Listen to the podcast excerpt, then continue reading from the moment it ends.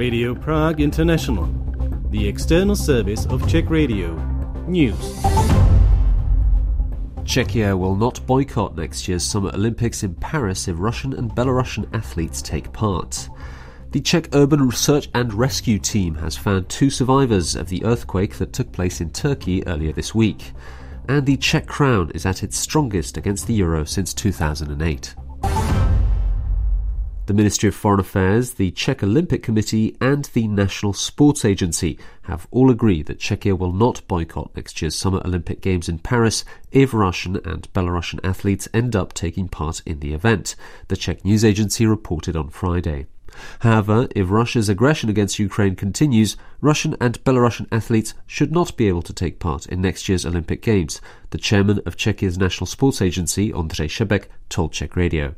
The statement was made in an interview ahead of an online meeting of sports ministers on Friday, where Mr. Šebek is representing Czechia. The International Olympic Committee, or IOC, has not yet ruled out the possibility that Russian and Belarusian athletes could take part in the Olympics. Mr. Šebek said that this has caused surprise, as it was the IOC that was one of the first to call for the non participation of Russian athletes. The Czech Urban Search and Rescue Team that has been deployed in the Turkish city of Adiyaman following Monday's earthquake found two people alive on Friday morning and managed to free them from the rubble. The two were handed over on stretchers to local paramedics. The news was announced on the Czech Fire Rescue Corps Twitter page. They also reported that colleagues from another team had rescued a woman from the rubble in the early hours of the morning. She was found by one of the team's search and rescue dogs. The firefighters have so far also found 20 bodies, 11 of whom were children. On Thursday, it was reported that they found eight victims, four of whom were children. A further 12 were found overnight and reported early on Friday morning. Czechia's currency, the Czech crown or koruna, is the strongest it has been compared to the euro in the last 14 and a half years. On Thursday, when trading closed, it was valued at a rate of 23.69 crowns to the euro, the best exchange rate since July 2008. A strong domestic currency is good news for domestic consumers and importers, according to the Czech news agency, because it helps dampen inflation by making imported goods cheaper, including energy and raw materials. It also has a bonus for Czech tourists, because it makes their stays abroad cheaper. Conversely, it can be a problem for domestic exporters as it reduces their competitiveness. January saw year on year consumer prices rise by 17.5%, according to data published by the Czech Statistics Agency on Friday. In December, the figure lay at 15.8%. The rise is being explained by the end of the government's savings tariff subsidies for energy, which ran until the end of last year and had a positive effect on energy rates for households.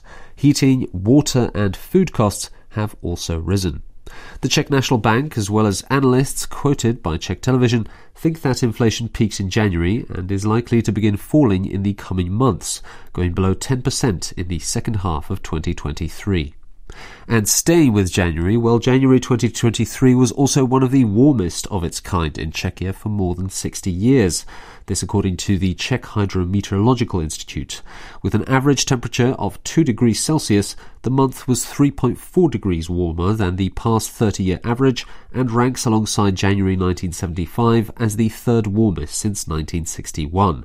Only the first months of 1983 and 2007 saw higher temperatures. A US court on Thursday rejected the lawsuit put forward by Czech low cost airline Smartwings, which aimed to sue aircraft manufacturer Boeing for the forced shutdown of its 737 MAX model planes, Reuters reported. The Boeing 737 MAXs were removed from operation in the spring of 2019 after two tragic accidents occurred.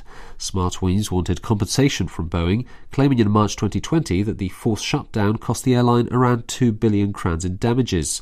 A similar lawsuit, issued by Poland's flag carrier LOT, was also rejected. And finally, of course, we come to the weather.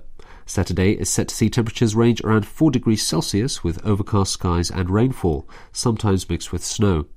This is expected across much of the country.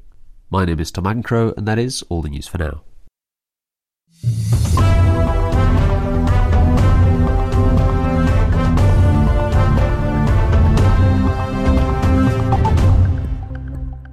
Hello and welcome to Radio Prague International, the external service of Czech Radio. Here's what's coming up in today's program. Actor director Jiří Mádl discusses his new movie, set at Czechoslovak radio during the Soviet led invasion of 1968. Through this film, I'm bringing something very new, not only to the history of the Czech radio, but to the history of Czech Republic as such. Also, a Czech startup has presented a unique lab grown meat prototype. And later we will take a close look at what kinds of people and cultures lived in Bohemia during the Bronze Age. All that is coming up, so please stay with us. Včera, dne 20. srpna 1968, kolem 23. hodiny, překročila vojska Sovětského svazu, Polské lidové republiky, Czechoslovak radio saw some of the most intense violence when the USSR led an invasion of the country in August of 1968. That traumatic moment and the preceding Prague Spring period are the setting for a new film, Vlny, or Waves in English, now being made by well known actor, writer, director Jiří Mádl. Ian Willoughby discussed the project with him at Czech Radio this week.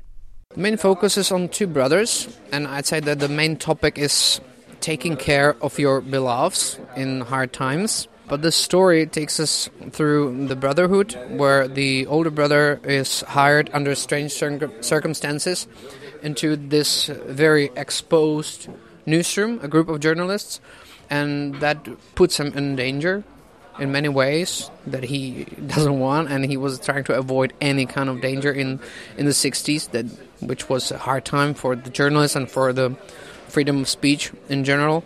So he doesn't really work, want, want to work for the heroes. He wants to be hidden, but he's there. How did you research this story? I researched the story through a great help of Český of all the workers that I, that I met eight years ago that really opened the door for me not only to the archives um, but also to to the real journalists that that by that time were still alive so I uh, was very fortunate to get to speak to them and then it's simply the story evolved and uh, unfolded for me in full later uh, while I was speaking to them. And I think I uh, actually I'm bringing through this film I'm bringing something very new, not only to the history of the Czech radio, but to the history of Czech Republic as such. We're here at the historical building of Czech Radio on Vinohradska Street. How much will you actually be filming in this building?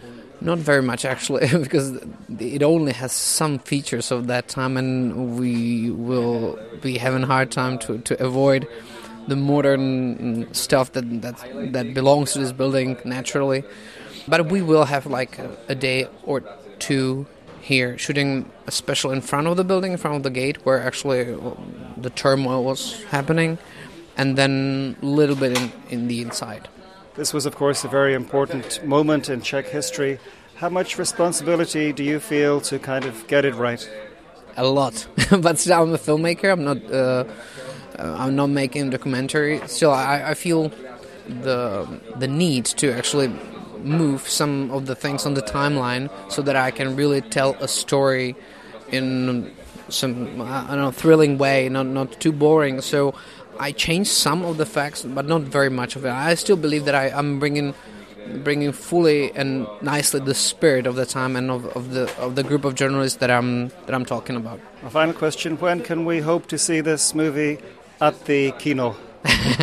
the kino. Uh, I'm hoping, or actually, we're now we're contracted to to deliver it I guess it must be like April 2024 or something, but I, I can't really tell. My producer knows more.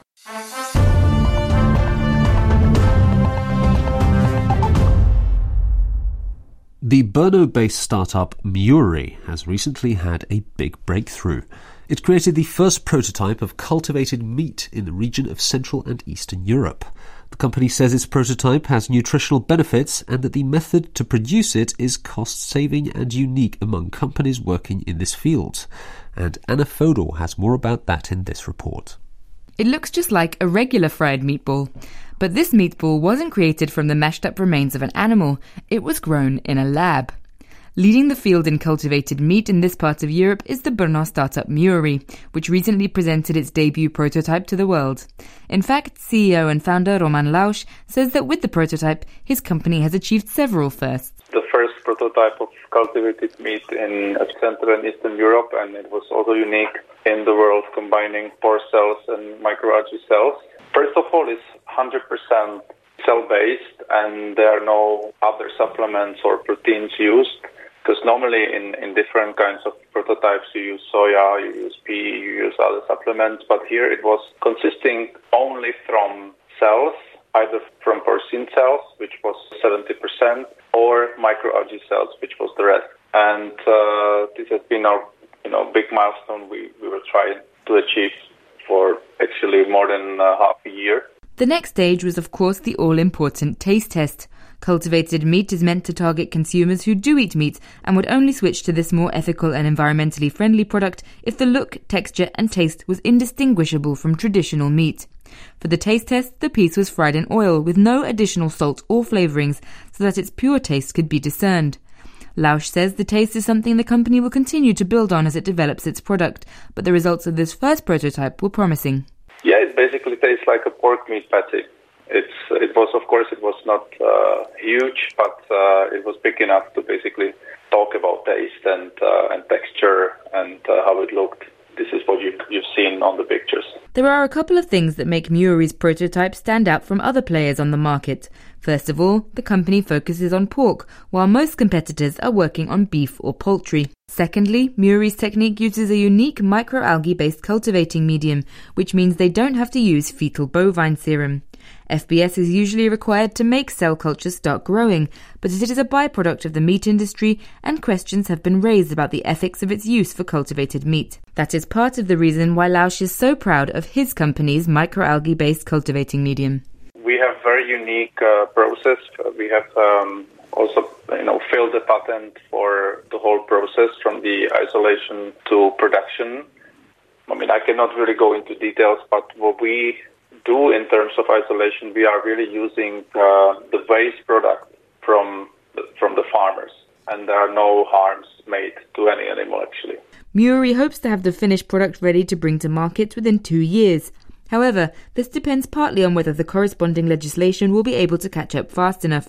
Preparedness for cultivated meat varies widely across countries and continents. The first authorization for marketing cultivated meat products appeared in Singapore in 2020, while cell based food products are not marketed in the EU at present.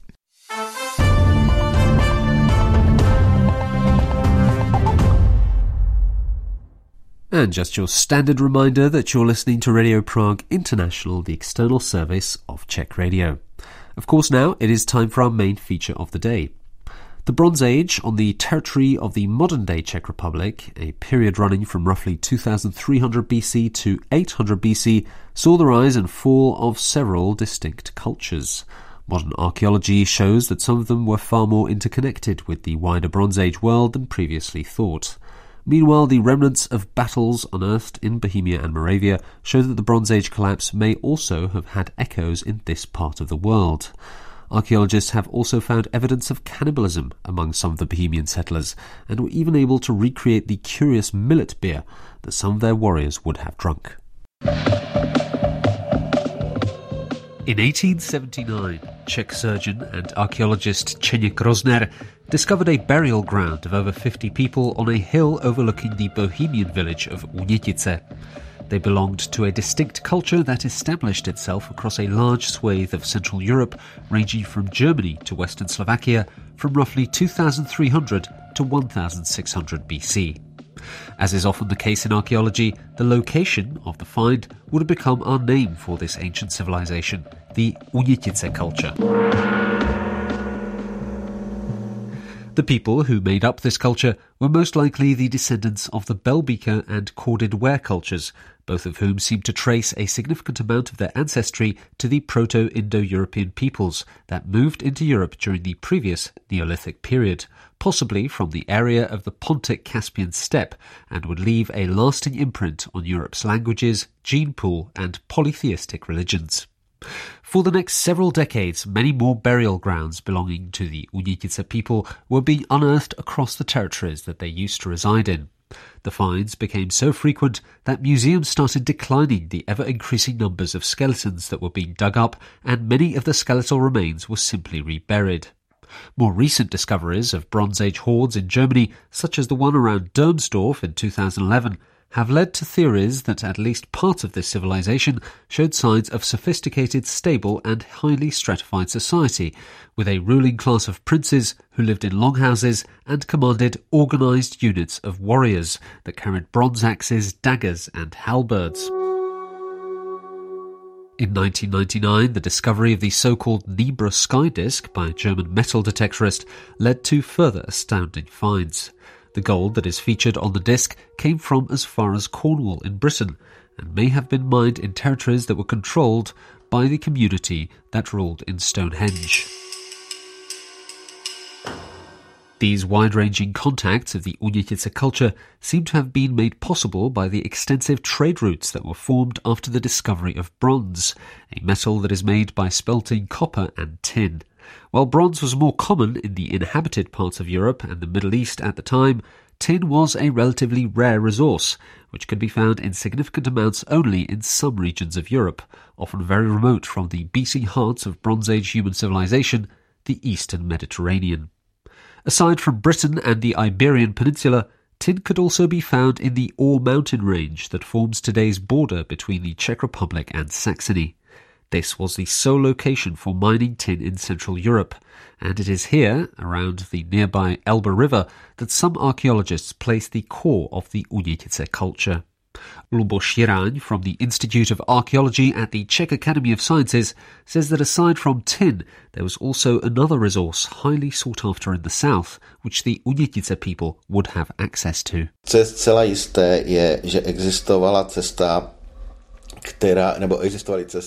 What we can say for certain is that there was a trade route through which amber was moved from the Baltic coast of Poland through our territory to the south of Europe. We know this because Baltic amber has been found in Mycenaean graves and in the wider Aegean. This means that there clearly was a way of transporting amber down south to the Mediterranean, and we are quite certain that this route passed through the Czech lands, because our discoveries here from the time of the Unětice culture feature many amber artifacts and in greater density than in nearby Germany. It is therefore clear that the amber route passed through here. It should also be said that we find considerably more amber items on this territory during the Unětice culture than in later periods.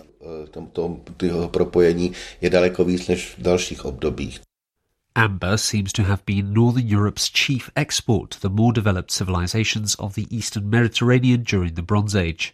In ancient Egypt, amber was called the tears of the eye of Ra, Egypt's sun god. This connection of amber to the sun made it a highly sought after material, out of which much splendid jewellery was made well into the times of the Roman Empire. Dr. Jiraň says that while the archaeological evidence found on the territory of the Czech Republic does not indicate the existence of any local princely class, as has been hypothesized in Germany, there is material evidence of an extensive presence of Unětice culture people in the Czech lands. Jedním z důležitých eh, segmentů artefaktuální náplně A large segment of the discoveries that we have come across dating to the Unětice culture are bronze items. They can be found in quite massive quantities on the territory of Bohemia and Moravia. Just on the territory of Bohemia, we have found around 300 such depots.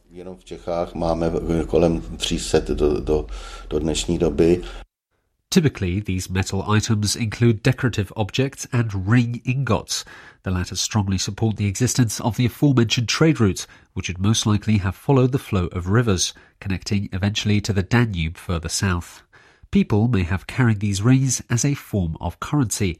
Dr. Luboš Jiraň explains. Třeba v jižních Čechách máme desítky hradišť, které jsou, které ale nejsou... We have found dozens of fortified settlements in southern Bohemia belonging to the Unětice culture, but we are not sure whether they housed a permanent population or if they just served as a place of refuge for the locals in times of danger.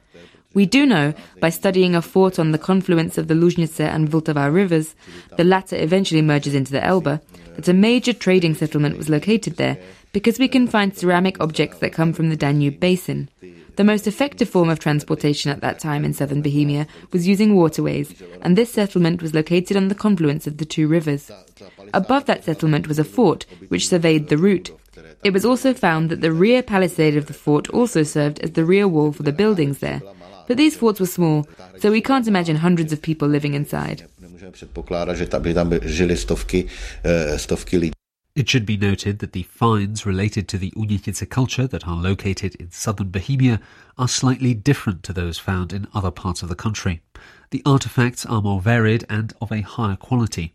Meanwhile, the establishment of a network of fortified areas in South Bohemia resembles those found in the eastern Mediterranean.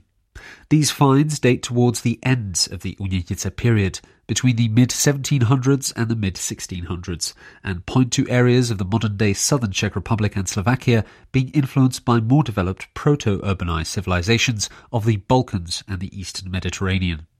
Archaeological finds show that the seemingly sophisticated Unětice culture suddenly collapsed around the 17th century BC. It is unclear how this happened, but as in most cases of civilizational collapse, it may have been the result of several factors, such as climate change, the deterioration of farming land, and invasions. According to one hypothesis put forward by economics professor Serge Svizzero from the University of Réunion in France, the Unětice culture's downfall may have been caused by the source of their wealth itself. The civilization may have fallen prey to the so-called Dutch disease, wherein an initial mining boom may have led to the decline of other sectors of the economy, such as farming and construction, which would have in turn led to a gradual decline in purchasing power for the general population. It seems likely that, around this time, a new group of people moved into the Unětice culture's territory. Archaeologist Luboš Jiraň explains. Tu chvíli to During this period, it looks like there was a large population exchange, although we do not have DNA data to back this up.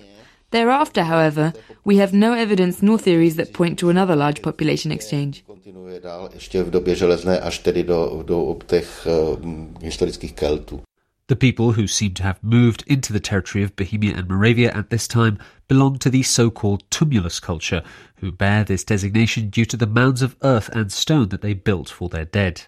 This culture, which is characteristic for the Middle Bronze Age in the Czech Republic, mainly established itself in the western, central and southern parts of Bohemia and Moravia, but less so in northern Bohemia. The people of the tumulus culture are sometimes called the ancestors of the Celts, because no fundamental societal changes seem to have occurred between their arrival and the eventual Celtic period of the Iron Age, says Dr. Jiraň. Nemáme mezi, mezi uh, Kelty a uh, začátkem té střední doby bronzové nemáme Their development seems to have been continual into the latter Urnfield culture and thereafter. However, this development is noticeable in the southern parts of Czech territory. The people in the northern parts, where we see the settlement of the so-called Lužice culture, are slightly different to the Tumulus culture. They seem to have their origins from the same culture, but their practice is likely developed somewhere else, in northern Moravia, Poland, and elsewhere. Meanwhile, the Knovíz culture, the Ščítarská culture, and others in Moravia are part of the Urnfield culture, coming in from the upper Danube area, I think that these southern cultures show a clear continuity from the Middle Bronze Age onwards. A mladší a pozdní dobou bronzou a dál je podle mého názoru zcela jistá. Nevertheless, despite this seeming ethnic continuity, Central Europe does seem to have experienced significant upheavals around the 1300s BC, exactly when most of the great Bronze Age civilizations of the eastern Mediterranean collapsed. The relatively recent discovery of the Bronze Age battlefield around Tollensee, northern Germany, where between 2,000 to 6,000 warriors clashed in a merciless battle, has been dated to exactly this period. Dr. Jiraň says that archaeological evidence points to similar battles also occurring on the territory of the modern-day Czech Republic. Tady ve střední Evropě v té době také zažíváme takový horizont, jak si... Eh, Here in Central Europe, we also come across a catalogue of military clashes and catastrophes. We find areas where there are mass graves containing dozens of people who would have lived in the local region. For example, Blučina in Moravia or Velimská Skalka near Kutná Hora. The latter was a religious and political power center, which was evidently destroyed during some sort of invasion and a resulting massacre. It is also during this period when we can see a clear upheaval of the relatively peaceful previous period that a major battle seems to have taken place in the Tollensee Valley in northeastern Germany. What is interesting is that the archaeological exhibits that have been dug up there, such as the axes that were used, could just as well have been found in places such as the aforementioned Velimská Skalka.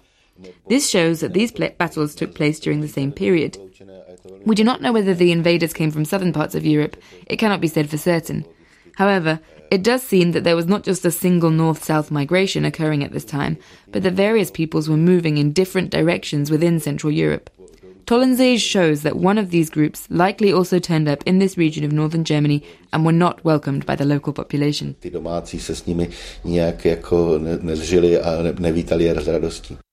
Out of these clashes emerged the final culture to dominate the territory of Bohemia and Moravia, as well as that of wider Central Europe until the end of the Bronze Age, the Urnfield culture. Named after their characteristic urn burial grounds, this culture burned their dead and reached a level of settlement sophistication unprecedented in this region before. Dr. Jiraň says that fortified settlements dating back to this period of the so-called Late Bronze Age, that means after 1300 BC, could have housed hundreds of individuals. Some of the Urnfield peoples arrived from the Danube region in the south. Meanwhile, parts of the western and southern parts of Bohemia were settled by the Lužice culture, which arrived from the northeast and parts of central Bohemia became the home of the Knovíz culture. Evidence such as smashed human bones points to the Knovíz people having been practicing cannibals. Peoples of the Urnfield culture were able to build on the knowledge that had been established over the previous millennium and used bronze in a much greater variety of ways than their predecessors. Archaeological evidence shows that population numbers increased at this time. There was also further development of skilled craft, and trade seems to have been more intensive than ever before. One of the most significant finds to have emerged from this period in recent years is undoubtedly the bronze drinking vessel near the village of Kladina in eastern Bohemia that dates back to around 1000 BC. Traces of the liquid that was stored in the vessel allowed archaeologists to reconstruct this several thousand year old drink, which turned out to be a type of herbal millet beer. Chemist Lukáš Kučera from the University of Olomouc, who was able to brew this ancient beverage, described what it tastes like to Czech radio last year. Čím je to specifické, tak je, že to pivo je potřeba kvasit. What makes this beer specific is that it needs to be fermented with wild yeast. You cannot buy this type of yeast in a shop. That's why I purposefully fermented the beer in the vicinity of apples. The beer has a characteristic acidic flavor that will remind you of cider or wine rather than beer.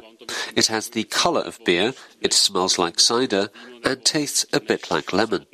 Barvu to jakoby má jako pivo, vůní jako mošt a chuťové je to jak citron. Archaeologist Luboš Jiraň says that the bowl resembles those found in areas such as Hungary or Southeast Europe. Bylo možno prokázat, co ta nádoba obsahovala. Že oni tenkrát... We have quite solid proof that people who lived in our territory did know alcohol and that they would indulge in wild celebrations. Where we find especially strong evidence of this is in the ceramic artifacts that are excavated. We often find ceramic bowls that we believe would have been used for ritual drinking and were then buried in the ground. It belongs to a time when the ruler would have had an armed group of companions. We know that these men would have had their own special parties where they would drink alcohol, and we now know that this would have included drinking beer thanks to this discovery.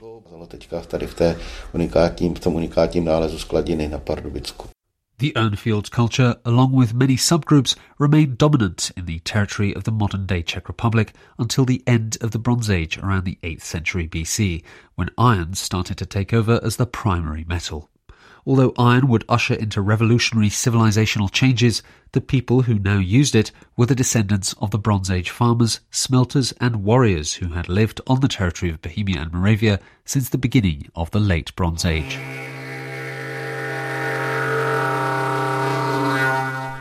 And that feature is part of our six episode long Czech Archaeology's Greatest Discoveries series, which you can find out on our website radio.cz. But that is all for now from me, Tom McEnchroe, and the Radio Prague International team. We wish you a lovely rest of the week.